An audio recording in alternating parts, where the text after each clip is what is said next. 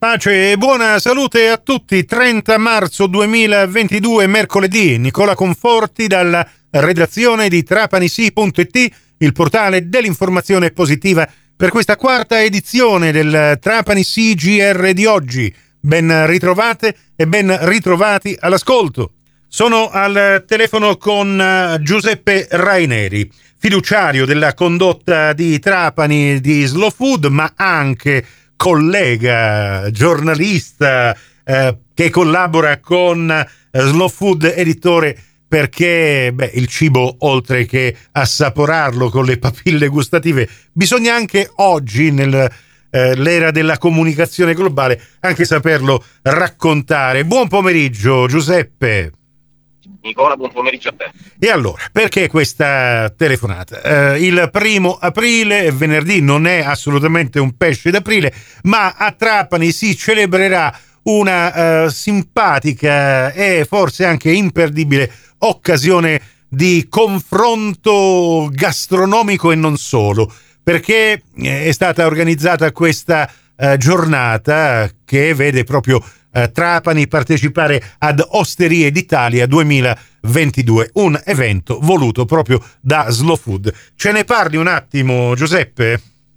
Molto volentieri. Eh, Trapani eh, ha una storica condotta degli storici collaboratori di Slow Food, ma a parte quello ha anche un contesto gastronomico di osterie storico e particolarmente importante. Infatti è una delle delle città in Sicilia che, ha, uh, che possiede le maggiori eh, segnalazioni. Da, da, questo punto parte l'idea di effettuare una presentazione assieme a Slow Food Editore della guida Osterie d'Italia e allora abbiamo pensato di realizzare un evento in cui le osterie trapanesi segnalate all'interno della guida Slow Food, che sono, sono tante, tra Trapani, Erice e, e Paceco, e quindi verranno in quella serata a cucinare otto osterie che presenteranno i loro piatti più significativi e nello stesso, nello stesso evento otto oh, vignaioli, quindi otto cantine, presenteranno i loro eh, vini. Quindi sarà anche un momento di incontro per gli addetti ai lavori, quindi i produttori di vino si, si potranno incontrare con uh, i proprietari delle osterie e alla fine noi quello che ci auguriamo è di fare un'ottima promozione per il territorio e, e, e di realizzare una grande festa, perché poi alla fine gli incontri di slow food eh, sono, sono, sempre delle, dei momenti di grande convivialità.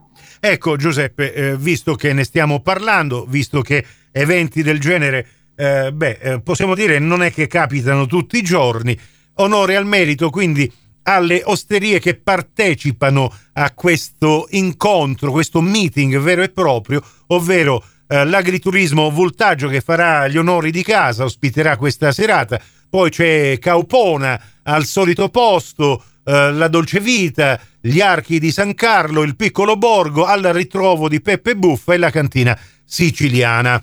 Mentre le cantine che saranno coinvolte saranno la Fabio Ferracane, la di Legami, Gorghi Tondi, Augustali, Casagrazia, Ramaddini, La Chiusa e Tornatore. Questi sono i nomi eh, dei partecipanti che daranno vita a una uh, kermesse gastronomica, enogastronomica, uh, aperta a chi? Visto che alla fine uh, alle 20 inizierà questa serata, ma chi potrà parteciparvi? Allora, a parte naturalmente i soci della condotta, ma come sempre gli eventi Slow Food sono aperti a tutti, perché mh, lo scopo dell'attività filantropica di Slow Food è sempre quella di promuovere il territorio e eh, i piatti eh, che più i prodotti e i piatti che più rappresentano quel territorio. Quindi chiunque può eh, partecipare e, e, insomma in più saremo eh, più sarà divertente e costruttiva la serata. La guida delle Osterie d'Italia 2022, eh, ovviamente realizzata da Slow Food Editore, eh, che eh, sarà data in omaggio ad ogni coppia di partecipanti, giusto? Esatto, è incluso nel prezzo perché l'idea è anche quella di promuovere ehm, la filosofia eh, con cui la guida vede il territorio e vede le osterie soprattutto, che sono un punto di riferimento la, non solo per la tradizione, come abbiamo già detto, ma soprattutto perché le osterie e gli ostri raccontano il territorio, sono rappresentanti del territorio. Quindi lo scopo è quello di valorizzarle. E ne abbiamo davvero bisogno dopo due anni e più di eh, completa e forzata astinenza, rientrare eh, nelle normali abitudini anche enogastronomiche come quelle che ci ha insegnato a um, preferire proprio uh, slow food in Italia e soprattutto nel nostro territorio è quanto mai necessario. Allora, appuntamento a venerdì primo aprile, agriturismo Vultaggio, c'è bisogno di prenotarle, c'è qualche contatto da prendere? Sì, sì, sì, è molto, è molto preferibile prenotare, prenotare prima, che io ricordi eh, siamo quasi a sold out, però eh, provare non costa nulla. Va bene, allora il contatto è proprio questo dell'agriturismo Vultaggio.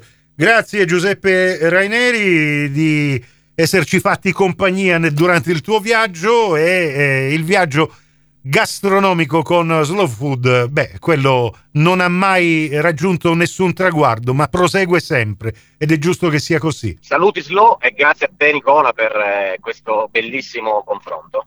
L'intervista integrale la potrete ascoltare in podcast nella Posita News su trapanisi.it o nel corso degli speciali di trapanisi.it nei prossimi giorni alla radio. Prossimo appuntamento con l'informazione su Cuore su Fantastica alle 18.30 in ribattuta alle 21.30 su Radio 102 alle 19 con la quinta edizione del Trapani CGR nella quale parleremo di calcio e dell'esito delle partite di questa trentesima giornata che si è disputata questo pomeriggio. Grazie dell'attenzione, a risentirci più tardi.